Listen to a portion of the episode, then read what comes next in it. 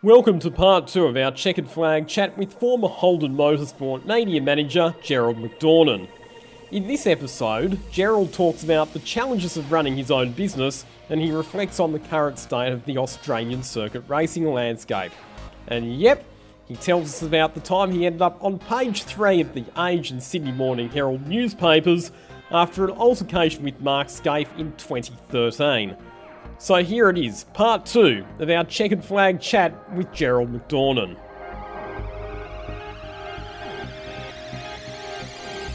Let's discuss the sort of the, the transition because you worked for plastic, but then I'll, have to get you to to explain how this all unfolded. But there was something that happened. Was it within Holden or was it within Plastics Company that meant that he was no longer going to be doing the Holden Motorsport PR stuff, but then you had the opportunity to take it over, running Holden Motorsport as one of the major clients for your business Wrestling Media. How did that all sort of come about? Um, Holden were winding back their budgets, uh, even at that early stage. So I worked for Plastic in uh, from 01 through to the end of 07. Um, but towards the end of 07, um, Plastic had a meeting with John Ellsworth, who was then the um, director of sales and marketing for Holden, the golden one or the chosen head. Um, everyone has a nickname like it. Um, and um, uh, so Plastic had a meeting with him, and he came in after lunch, and he said, "Right, McDornan, here's the uh, here's what's going on. Holden have cut their budget, so next year, uh, so in December you're flung, uh, but you'll be doing the motorsport for them, and I'll be doing heritage stuff." And I said, "What? What? what? Right." You know, I was very comfortable working for Plastic, but uh, they decided to cut the budgets, and um, it just wasn't enough for plastic to continue. So he sort of uh, half retired at that point, and and uh, there was a little bit of money there for me. It was less than what I was getting paid as a wage. Um, so so I went on my own, and um, uh, unfortunately, I think uh, plastic was a bit bit taken back by that, and um, you know, from then we haven't really spoken a hell of a lot, which you know, sort of is disappointing. I because uh, I've I owe the bloke a lot, and I've got great admiration for him. I love him for the opportunity that he gave me and everything. Um, but you know, Holden made the decision. Um, and the budget which I was given to run motorsport PR with from that point was one sixth of what it was two years prior. So that just tells you how much um, they'd slashed their budgets over the uh, and were slashing costs at that time. And uh, so I went by myself, and I, you know, for the first year, I also got a hold of uh, Jack Daniels with um, Larry, yep. and uh, also Super Cheap um, weren't pay- paying for their PR at that point, and uh, they were moving to put Russell Ingall in the car with Paul Morris uh, yep. and going to sponsor that. So he was leaving Ford and coming back to Holden. So uh, that's how Veracity started. So I, I, with a little bit of Holden money and uh, topped up with Super Cheap and Jack Daniels, um, that's what we went and did. So my first announcement was that uh, Todd Kelly was going to uh, Larry Perkins for the 08 season. And the second one was that Russell Ingall was coming back to Holden and would uh, have a two car team with uh, Paul Morris at Paul Morris Motorsports with Super Cheap Auto Racing backing. And um, so they were fairly big announcements. They were in uh, December of that year because uh, I finished with Plastic, yeah, at the start of December, and I did those two announcements, and um, away we went. After working for so long for Plastic as a full time employee, how much of a challenge was it for you making the transition to running your own business? Oh, yeah, a hell of a lot, Lachlan, because, um, um, yeah, no, it was a hell of, hell of a lot because, look, one of the things, I, and I'm still not good at, is asking people for money and charging people a lot of money. You and me both. I think that's I, I think that's a common problem for self-employed people within the motorsport industry. Uh, I, Um, think, I think plastic was I think plastic was pretty good at it. I think he, he did well and, and rightly so. You know, I mean, but uh, you know, you, I'm pretty good at undervaluing myself and, and what I do. Um, so it was it was a great challenge and organising and and delegating early on. I mean, I, I had a, you know a few employees along the way, and I wasn't very good at. bit- I just thought everything was about everything was about uh, um, the publicity and, and not really the business. And I, you know, had a couple of employees along the way that unfortunately I had to get rid of a few. Um, uh, they just didn't work out, you know, and, and it is a cutthroat world, and there's, you know, it's very easy to upset people. It's competitive. Um, so I had to get rid of a few along the way that I put on, and so there's a lot of challenges, and um, I think plastic was far better at it than what I was. But we survived for ten years or so, so it's okay. Um, yeah, it, it's a funny thing. It's it's you know, plastic was Holden's PR for um, twenty odd years, and I did it for ten years, and I sort of look at it as it was like replacing Kevin Sheedy is the coach of Essendon. The, the guy that comes in behind's you know pretty much going to be on a hide into nothing. Uh, but I stuck around a lot longer than what Matthew Knights did at Essendon. So um, the next year, you know, we we uh, we had a record year in coverage. Um, you know, from a from a media point of view, I just worked so hard, and and I overserviced. Certainly, on a Holden perspective, I overserviced Holden and, and gave them a lot more than what they were paying for, just because you know you just want to do a good job. And um, yeah, we, I worked pretty hard, and then you know the people come and work with me, you know, especially from you and Stewie later on, and um, uh, Tom and Shay that I had working with us. Uh, everyone worked very hard and you know kept their eyes on uh, making sure we, we had a lot of publicity. We earned a lot of uh, media coverage out there. Yeah, so it's probably a good time to talk about the time that I spent working for you at Veracity Media. So I dark joined the years. organisation in. Sorry, the dark years. Dark years. Obviously, they weren't too dark because I lasted longer than a lot of your other employees. Uh, yeah, mate. Yeah, look, yeah, no, it was very enjoyable having having you there, and I gave you the very difficult task of uh, following Russell Ingall around, and um, he can be hard to handle. It, it's funny, you know, the personalities involved in the sport. You know, I, I mean, I worked with Murph, and I'd known Murph from Motorsport News very well, and you know, when I worked with him at the Kmart Racing days, you know, Murph could be very touchy. Uh, but wonderful away from the track when you're not talking motor racing, you wouldn't want a, another bloke around because he's a terrific guy. And uh, but he could be very touchy and shitty at the races. And oh, geez, I tell you what, some and in the Tasman year uh, in 07, uh, you just didn't want to be involved with the bloke. But when you went to Bathurst, he's the world's greatest, or Pukekohe, all of a sudden the weight comes off the shoulders. He's at a venue that he wants to race at. They're fast, they're dangerous. That's what he loves. Best bloke ever, you know, he's back to being normal, Greg. On the flip side, Russell Ingall, uh, rest most of the time, pretty damn good. Good bloke. Get to Bathurst, my God, don't even go near him. Don't talk about him. Like it just, it, it would flip the other way. But yeah, terrific guys, you know. But it- just the personalities and and uh, so I gave you the task of sticking with Russell for for uh, what year was that? Twenty thirteen. Twenty thirteen. yeah. Yeah, and you did a terrific job and uh, got a lot of publicity for him that year. We, uh, we you know, we did the most uh, ever events, 226 events up at Townsville, and a lot of publicity out of that, and down in Tasmania, and and uh, and uh, of course it was going to be Russell's last year, but he somehow popped up the following year.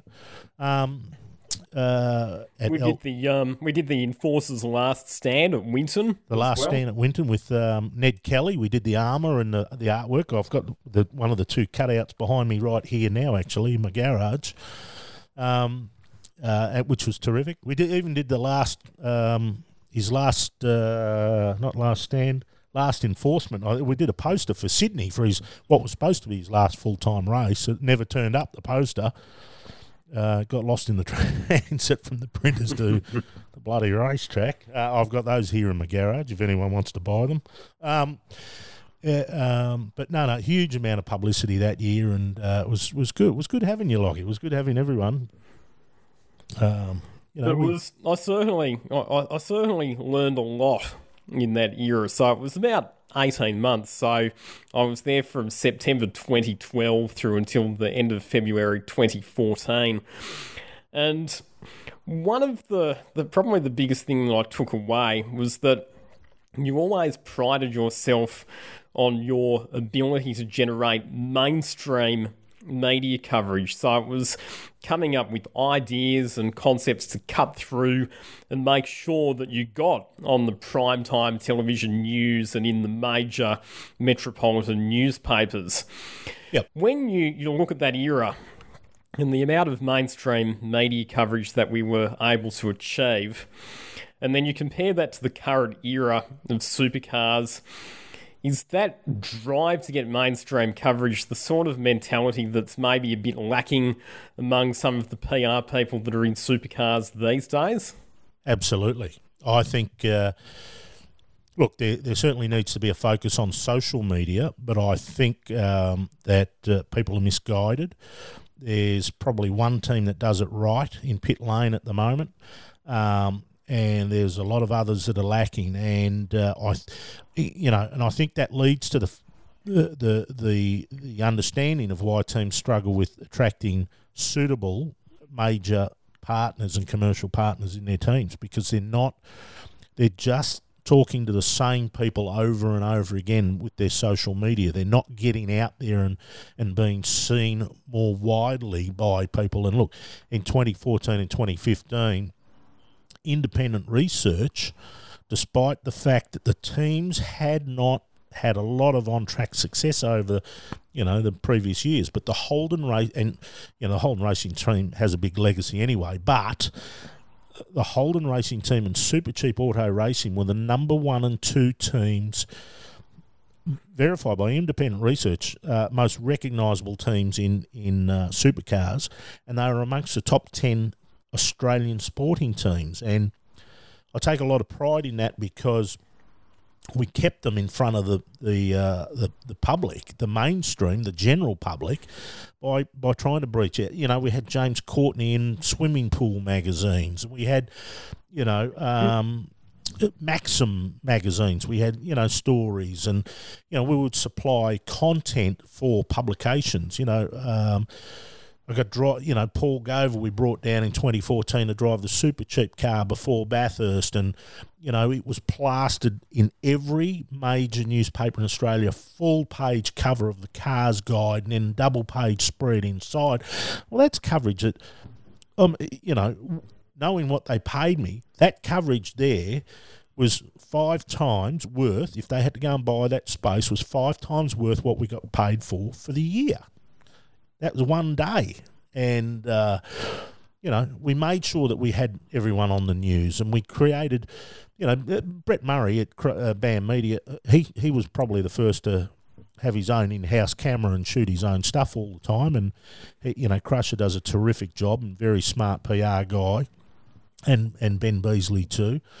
Um, uh, but they're, they're, guys that you know understood. You you got to give the media what they need when they need it, what they need. You've got to give them ideas and try and give them something that they can run with. And, um, you know, that's something that I always did myself. And, and Lachlan, this goes back to the drag racing days. And I, you know, I mentioned earlier about Jeff Harris being the Herald Sun journalist. Well, mate, you go back to the early 90s and you, you can see a lot of stuff in the Herald Sun in Melbourne, the big, at the time the biggest newspaper in Australia that had you know, um, used to sell what half a million copies a day, and once a week there'd be a drag racing story or a NASCAR story in there. And I used to make sure that Jeff Harris kept getting supplied with drag racing stories, even though it wasn't my job. And so did Grant Nicholas, who was the PR guy at Calder.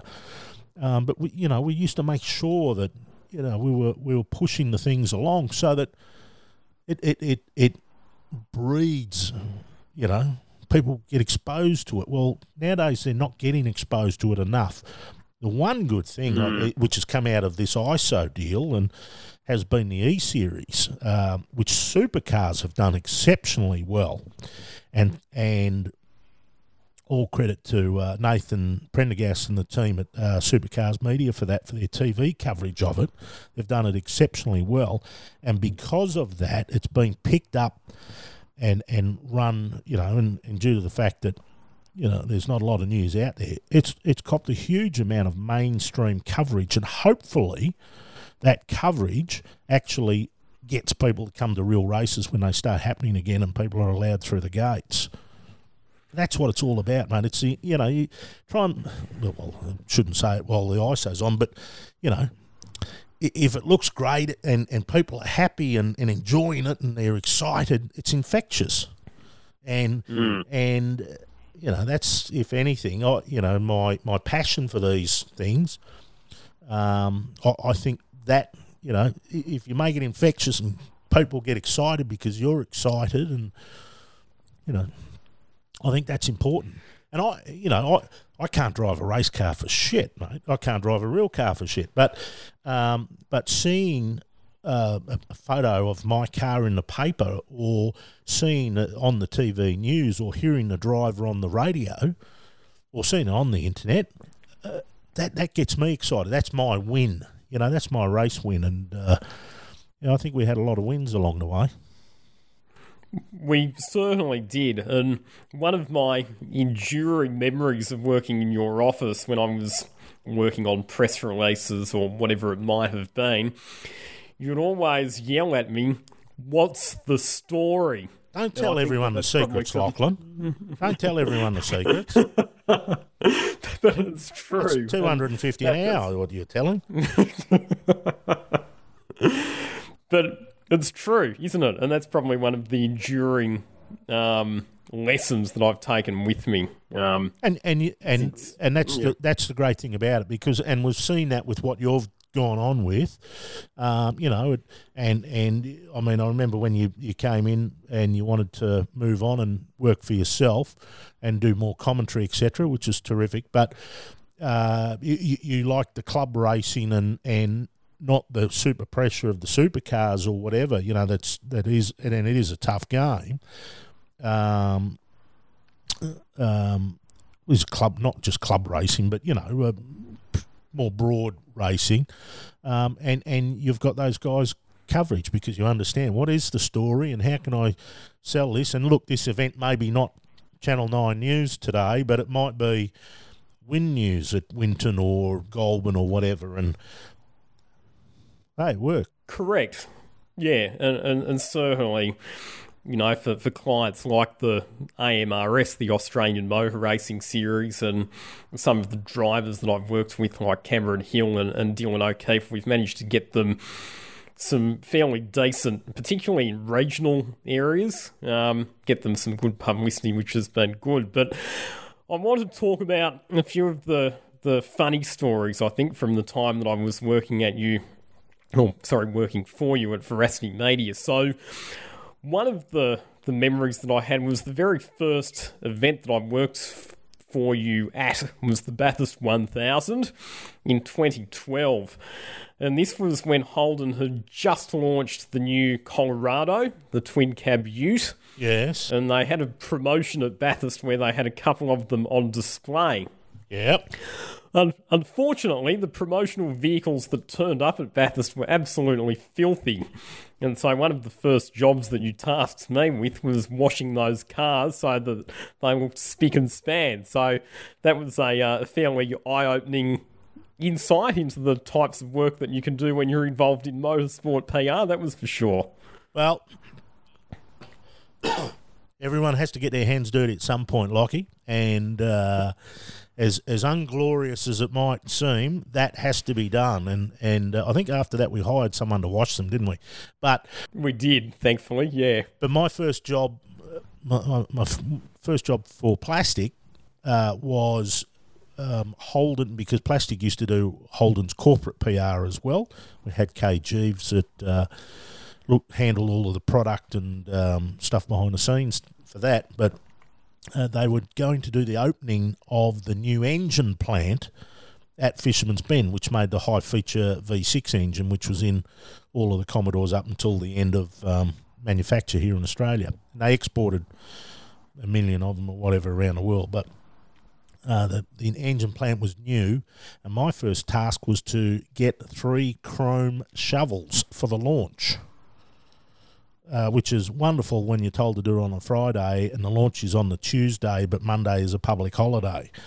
And uh, and I ended up driving all the way down to Warragul because I found the shovel factory to buy three untreated shovels and get them to a chromers that were going to open up on the weekend and chrome plate me three shovels and get them to the ceremony on time with Holden logos and ribbons on them. So you all got to, you know, we all got to get get our hands dirty at some stage, and it's not all all uh, glorious, but yeah, that's washing cars. If you got to do it, you got to do it.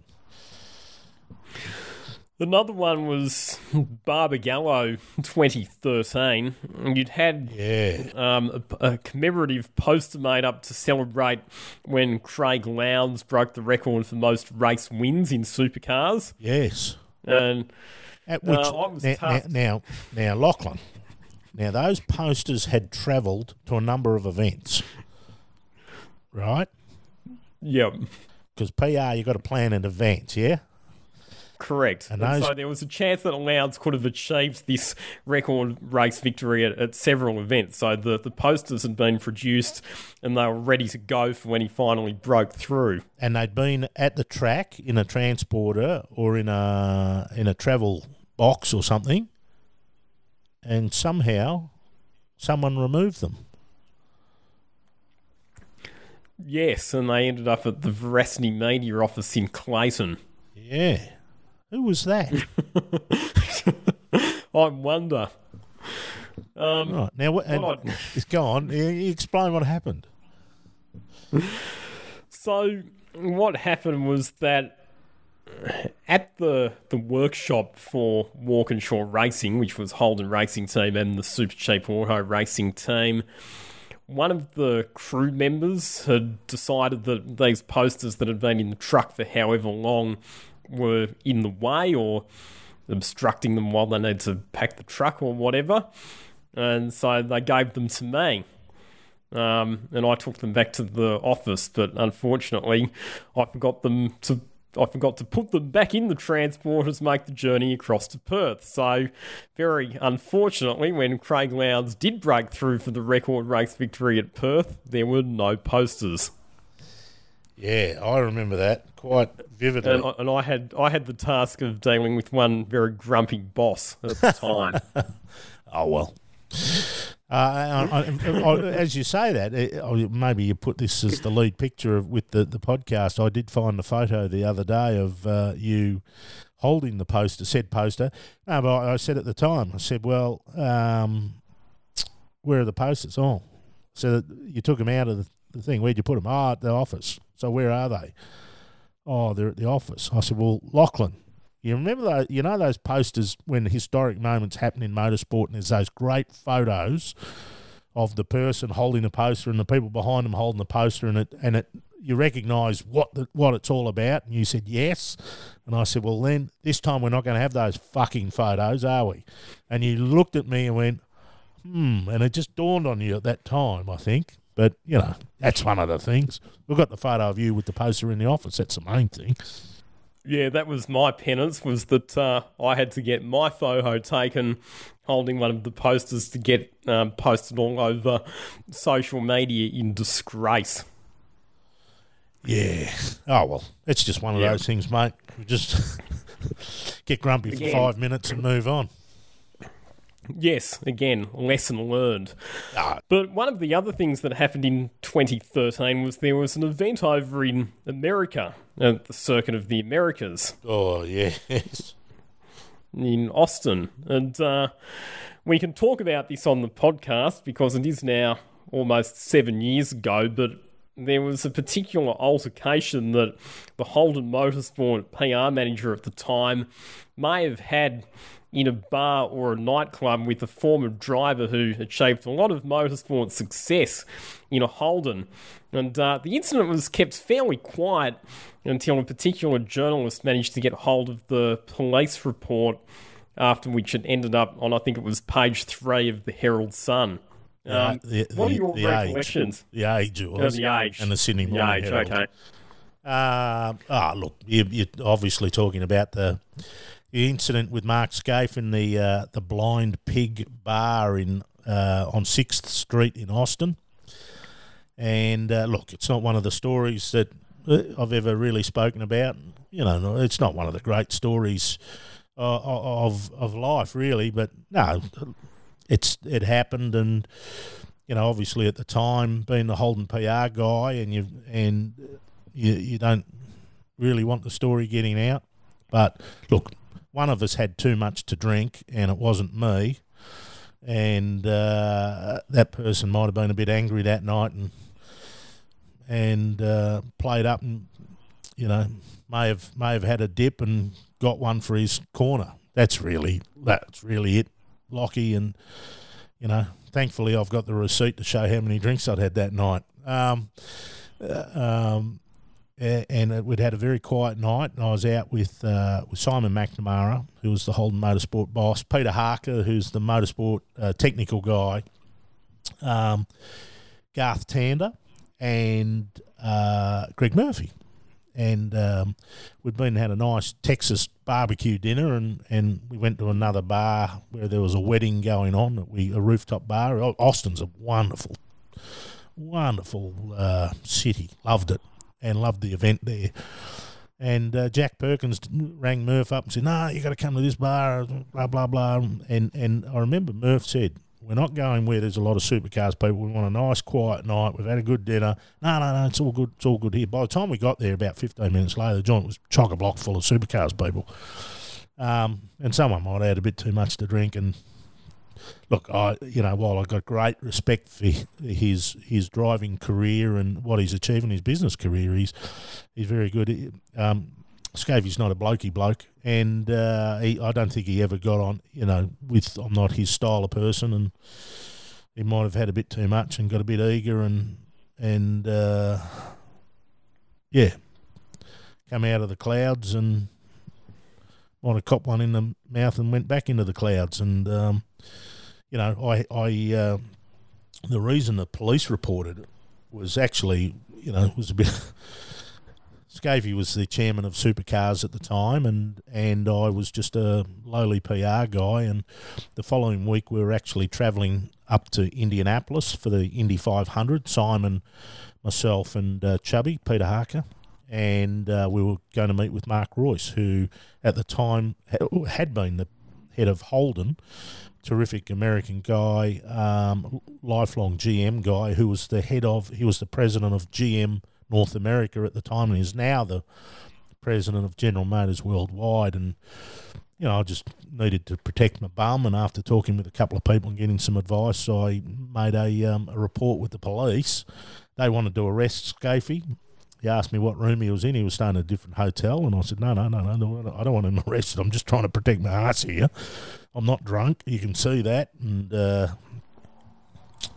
um, I just want to, you know, show the bit of paper and have you verify that I'm not drunk. And there was an incident, and so you know, obviously I'm concerned, um, and the, the you know, I, I belted him. If I'm in trouble for that, you know, so be it. Um, he said, no, no, no. He said, you're in Texas. If you had had a gun, you could have shot him.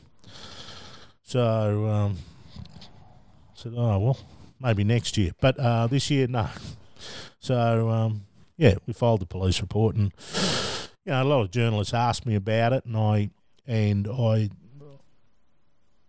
I try and be truthful, Lachlan. That's what veracity means honesty, integrity, and credibility. And I'd always been up front and said, listen, I- I'm prepared to tell you, but it's an off the record chat and you're not to report it. And, and each had agreed. And unfortunately, one eight weeks later or six weeks later said, Well, I've got the police report and I'm going to write the story. So, um, yeah, it, it came out, unfortunately. But, um, yeah, just a scuffle. was in, was ended very. Mark spoken. Yeah, did you and Mark talk at all, or have you spoken to him since then? Oh, look, it, it, frostily, frostily. Um, look, I, I got no grudge. I don't give a rat's ass. It was it, it, it was what it was. Um, um, yeah, yeah. As I said, I got greatest admiration for the bloke. He's got an incredible uh, racing career. He's, um, you know, and he he he. Um, yeah, you, you can't can't knock the bloke. he he just had too much juice, bit bit too many carriages that night, and um, you know, I, I, mean, the jokes amongst the drivers, the you know, the drivers had said things to me through the years, and I'd always said, you know, keep going, I'll fucking smash you, as a joke, and uh, you know, unfortunately, one night it got tried out. Um, so, you know, I mean, look, you know, Mark and I, you know, I was always under the direction of Holden, but to be there during his last weeks as a driver in 2008, uh, to have, you know, I was involved behind the scenes, you know, at Bathurst, he he crashed the car. Tom wasn't happy. He wasn't driving well at the time, and to, to sit in a in a boardroom with you know John O'Rose from Holden and Craig Kelly's manager at the time, and you know, what what do you think should happen? And I said to to Mark at the time, look, I think you should retire from full time driving, and I don't think that got a a good reception. But you know he wasn't driving well, and he's admitted that later on, and you know he, he his mind was going in other areas of trying to do good things in the boardrooms, as he said, and um, but you know when an upstart like me who can't drive says, "Look, I you know I think you should retire," well, it's perhaps not a a thing. So you know we'd always had a frosty relationship at that from you know those those times, but. I said I admire the bloke. He's he's he's terrific. I go, mate, if he wanted to have a beer and go out for lunch and all that, I'd I'd be there. He's he's fine, you know. So so what? Say you have a barney in a pub. I mean, plenty of people have done that time heals all wounds, as they say.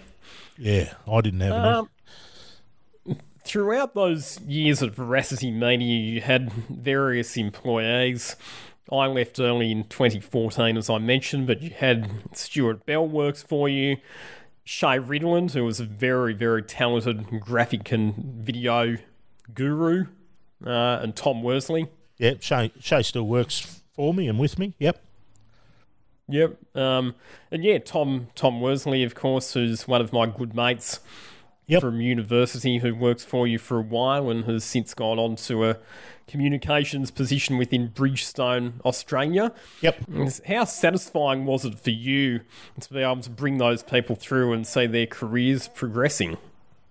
Oh, it was great. I mean, Shay was super talented to start with, so uh, no, no, it's terrific. It's um, you like to see people move on. look, uh, Lachlan, you're always pretty focused on where you wanted to go, and you're doing what you wanted to do. Stewie's um, he he he, you know, wanted to keep developing his skills, so he went off to TV land, and he's involved in those TVs F1 TV shows. You know that they rip video off from testing and all that and put put Formula One news about. He produces that sort of stuff, and I don't really haven't really had a lot to do with Stewie since he since he went, but uh, he's terrific worker and a a, a good guy.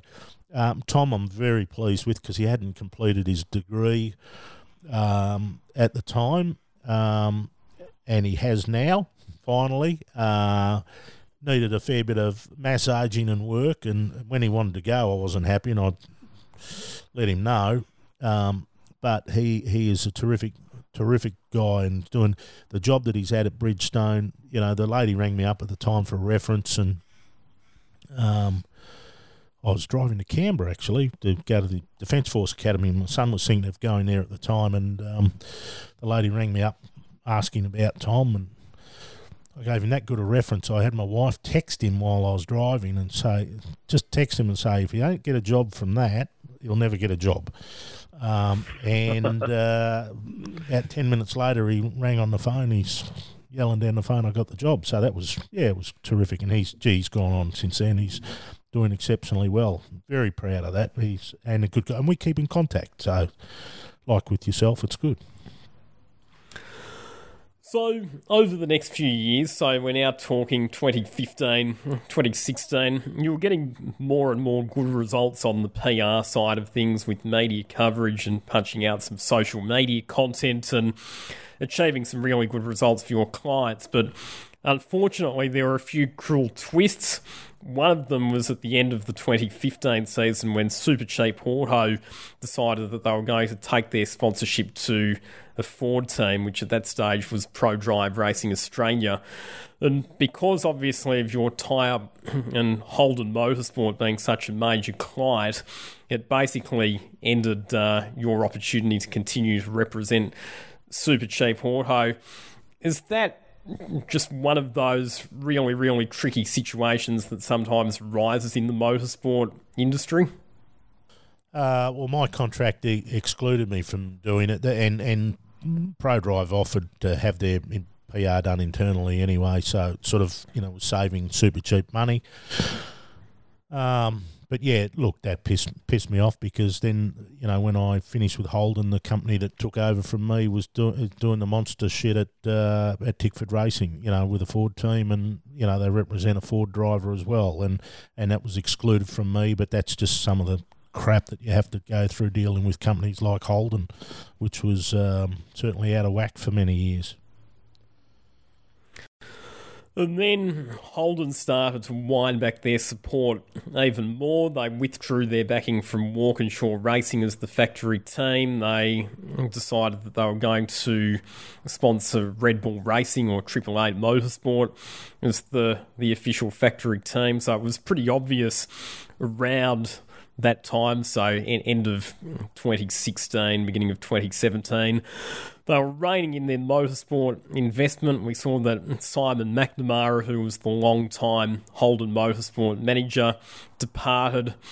At that point, you're sort of starting to see that the writing is on the wall in terms of Veracity Media's involvement with representing Holden Motorsport.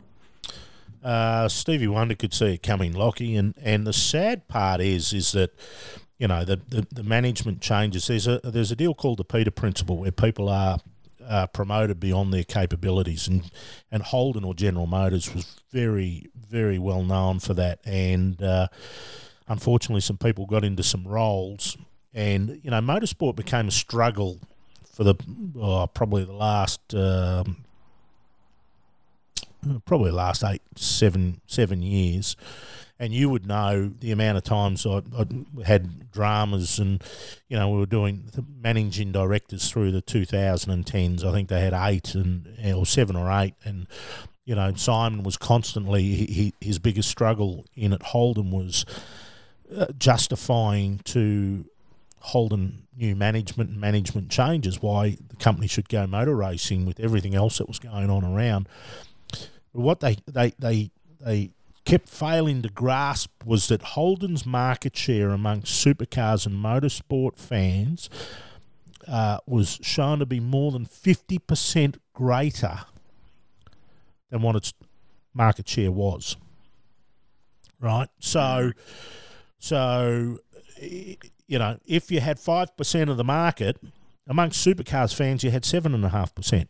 Or if you had 8%, percent mm hmm among supercars fans, you had 12%. And, uh, you know, the Peter Principle um, promoted poor performing personnel to positions that they were incapable of being in eh, childish people that would stamp their feet and just wanted to make a decision for the sake of making a decision and fuck the consequences. And the problem was at Holden in the later years, the revolving door at the front of the building just kept saying, you know, they, they were employing so many uh, interns that would make decisions and be gone in six months or 12 months later. And they're putting people that were incapable of performing proper jobs, you know, and it gets back to some of the, uh, the, the the activations that they did, and you'll remember the rainbow car that Nick Percat carried at um, Albert Park. Now, yep. Um, I was involved in a couple of discussions on the phone because at that point, you know, they'd got rid of Simon. You know, uh, I mean, Simon heard about his departure from Holden uh, via a journalist at the Detroit Motor Show. An Australian journalist on a junket had been told by Holden personnel that Simon McNamara was going. That was in uh, early January um, uh, or late December, whenever the Detroit Motor Show was on. And, you know, he was told by the managing director and his immediate bosses, blank to his face, that that wasn't the case. James Phelps reported it in the paper the week of the launch of the Red Bull Holden racing team. Was told blank to his face. On the day of the launch, he was told blank to his face that he wasn't going from Holden. He'd been there 22, 23 years. And uh, at four o'clock in the afternoon, he got a tap on the shoulder and said, Look, no, no, you are going. So, you know, they blatantly lied, blatantly lied uh, about what was going on. And, you know, they created such a divisive uh, deal that you know you could see it all, and it had been going on for about three years at that point. And uh, you know when they made the brand changes to Holden, we've got to be focused more on women, and you know we've got to do the the, the gay car. The twelve people on the telephone, and I piped up and said, "Look, it's the wrong thing to do," and I'll tell you why. And it was all about the same-sex marriage, right? Vote. Now I voted yes. I, uh, I'm a great equal opportunities person, but wrong place, wrong time, learn your market. And they decided that they knew better. Now, 70%, over 70% of the responses online were negative to that. And the majority of the people that responded on Holden Motorsport social media, with Veracity Media's Holden Motorsport social media, said, We're sick of you people telling us how to vote or what to do. Let us, we want to go to the car races to see car racing. Um, mm. So all of this stuff w- w- was going on. But when I piped up and said, no, wrong place, I was told, we knew you'd say that, you know. And I said, well, hang on, you know, we're going to upset our Heartland supporters. And uh, I was told that the Heartland supporters, they, they didn't worry about the Heartland supporters being upset. It was a social issue that was important and they believed they had to take a stand. And that's not, you know, they're in the business of selling cars, not, not worrying about how people want to vote on same sex marriage. And uh, I was told in that meeting, on, on one of the meetings on the telephone, Gerald, this is not about selling cars, this is about a social issue. Well, I'm sorry, the business is selling cars, and you know, ultimately, in the end, look, look where we are, Lockie. They had started exactly listening. Right. They had to started listening. Um, you know, so you could see it all coming, and, and, and unfortunately, the Peter principle proved to be perfectly correct um, or poignant um, because there were people there doing jobs and being nasty individuals that just shouldn't have been there. And uh, now you know, there's other things going on around the world, but you know, with General Motors, but uh, you know, oh, just shocking shit. I mean, Simon's replacement, right? Here, here we go. Simon McNamara's replacement started in May. Now, when he was going, he rang me up when he was driving home after he'd been told we'd done the launch for the Red Bull Holden racing team he rang me up and he said, Well, I'm going. They've told me I'm going, blah, blah, blah. So I immediately emailed his immediate superior and said, Well, Simon's told me he's going, blah, blah, blah. Who am I going to report to? And the answer was, Well, we're not going to. This is a personnel issue. We're not. We won't discuss anything with you. But when the time is right, we'll tell you. So that was what January. His replacement started in uh, May by September, I had still not been introduced to his replacement. So, you know, if you couldn't see you were on the outer there, and I was supposed to have a three year mm. contract, I got a two year contract, and all of these sorts of things, you know. And I mean, the three year contract offer was in writing, and then they had only come through with a two year deal. And, you know, I mean, it's very sad. Um, and, and it's taken me a couple of years to get over it. Like, and I'm, I'm having a rip now, but, you know, I mean, uh, for, for the two years after I stopped doing it, it was a pretty dark world out there. And, you know, I sat in a dark room a lot of the time because it, it, it after you've devoted your life to success and you see that, that what you're doing and the publicity you get and the success of the on track program that so many people contribute to, gives your company that you're working for a 50% greater market share than what the company's doing in the rest of the marketplace, you know it's working. Um, when you see it getting destroyed, you, you, you really, you know, you, it sort of it, it hurts a lot. Especially when you've put your heart and soul into it like you had. And I know that a few months ago, when it was announced that Holden would cease to exist as a brand altogether, you were very vocal on social media and on talkback radio about the series of bad decisions that had been made at a corporate level with elevating people who didn't have the experience or the knowledge into various positions like you were talking about and making decisions with marketing and advertising campaigns that basically alienated their their um their rusted on supporters who, who'd supported the brand for so many years. So, one of the things that I want to touch on though, you've mentioned Simon McNamara and Peter Harker, or, or Chubbs as we refer to him as affectionately. I don't call him chubby because um, he's fat. Or chubby. Um, what have both of those? In, in, fact, they're probably people who I'd like to have on this podcast at, some stage because I think they'd have some really, really interesting insights to provide. But what do you think was the contribution that both Simon and Peter made to to Holden and to the greater motorsport community? Certainly not as great as what I did, Lachlan. But uh, you know, it's not all about me. Um, oh, look, it was uh, immense, and and. Uh, you know, we had such a good working relationship. It's it's funny because you know, in, in the, the game, as Scafey calls it, in our game, um, you're away from home a lot, and, and we'd be away from home 100 days a year. You know, it's, it's really once every three or four nights that you're not at home with your family. And they'd come in blocks, obviously, of weekends or weeks away uh, you get into a routine and it's almost like you're married to the guys. And look, Simon and I and Chubby and I, well, Simon, we call him Bonts, uh, you know, use your head, your Bonts. Um, Chubby, you call him Chubby because he's, don't call him Chubby because he's fat. Um, uh, look, we had we had a great relationship, and we don't we don't socialise.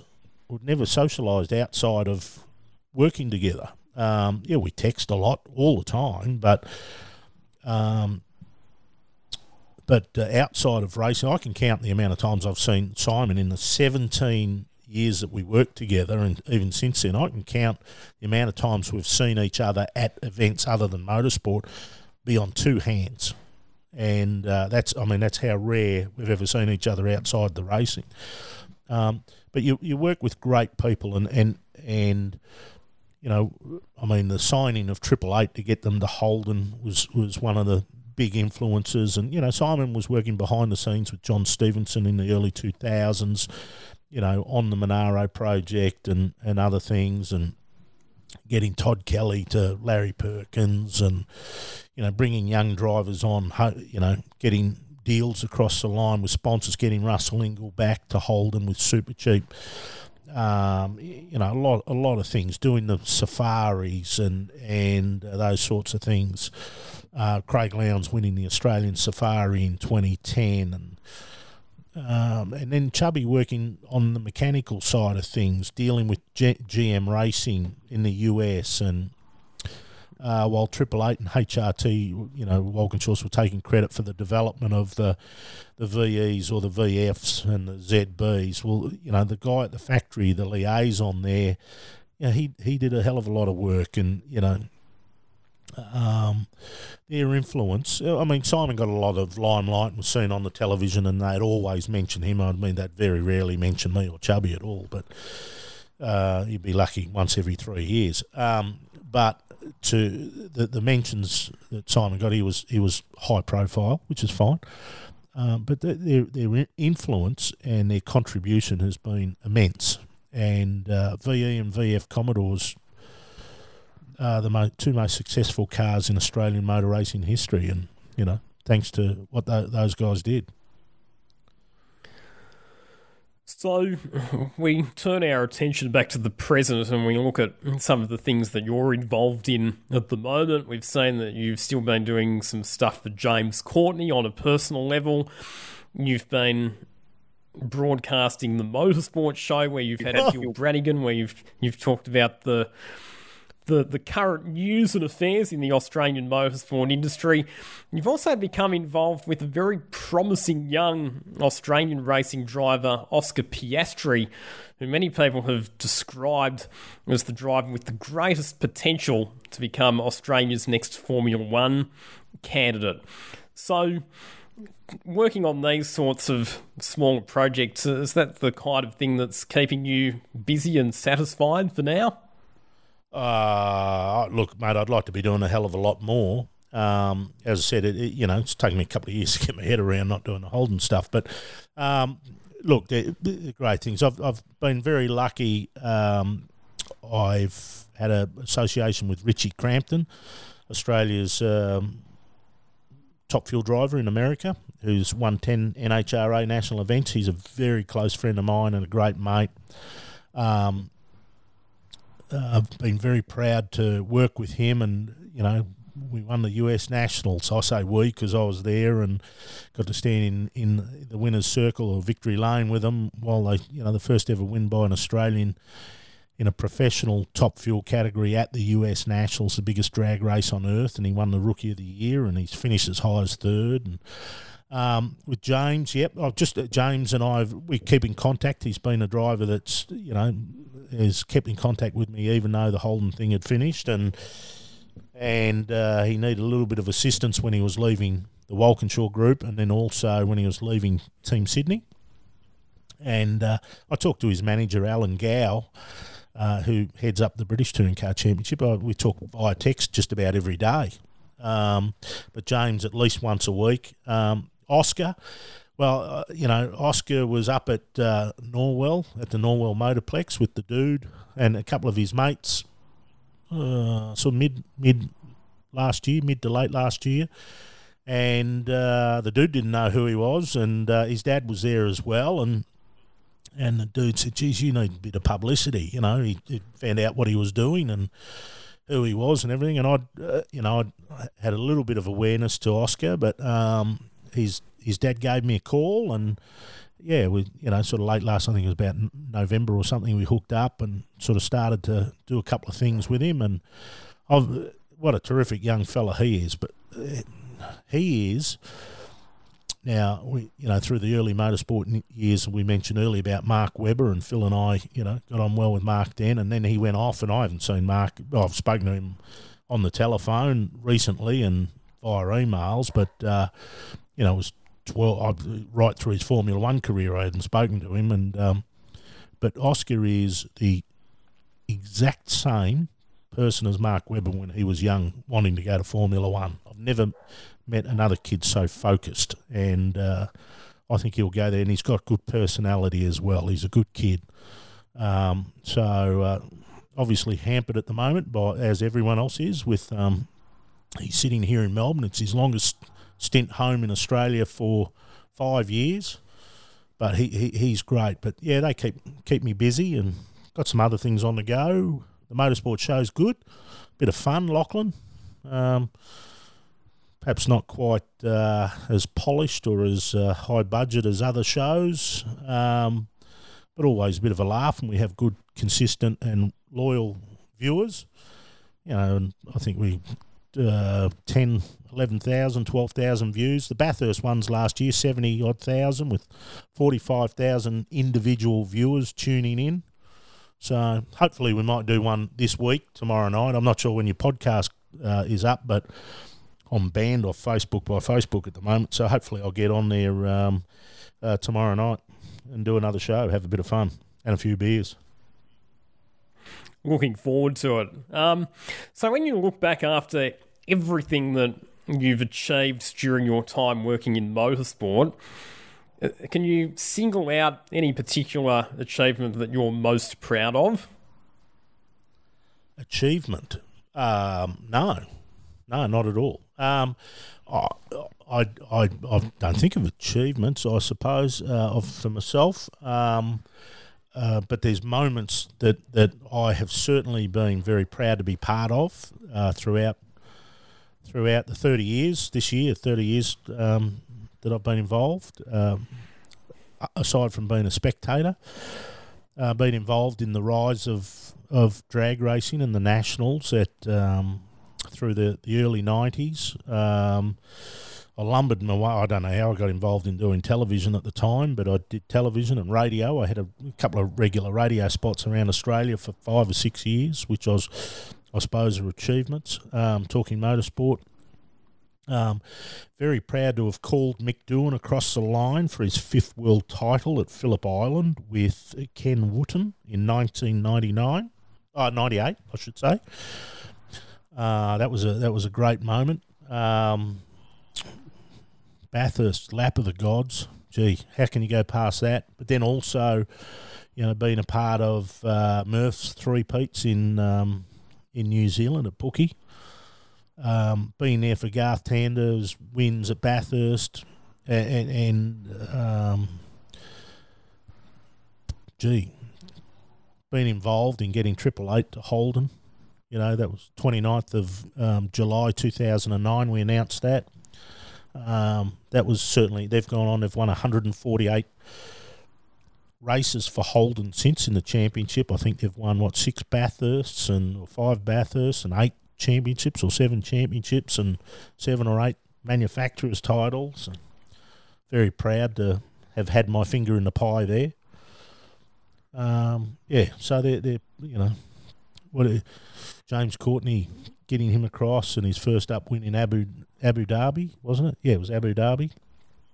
You know those yep. sorts of things. Uh, Richie Crampton's um, win at the US Nationals. Uh, we cried that night. You know, that was to, to being a kid reading hot rod magazines and to go to the biggest drag race on earth, the 60th an, uh, annual US Nationals, the biggest drag race, the most crowds. Um, and he was just inc- he reached the final of the Top Fuel Shootout, which was a, a, race within a race. But then come race day on on uh, the long weekend Monday, which the Nationals is run on, and for him to win that event, beat Steve Torrence in the final.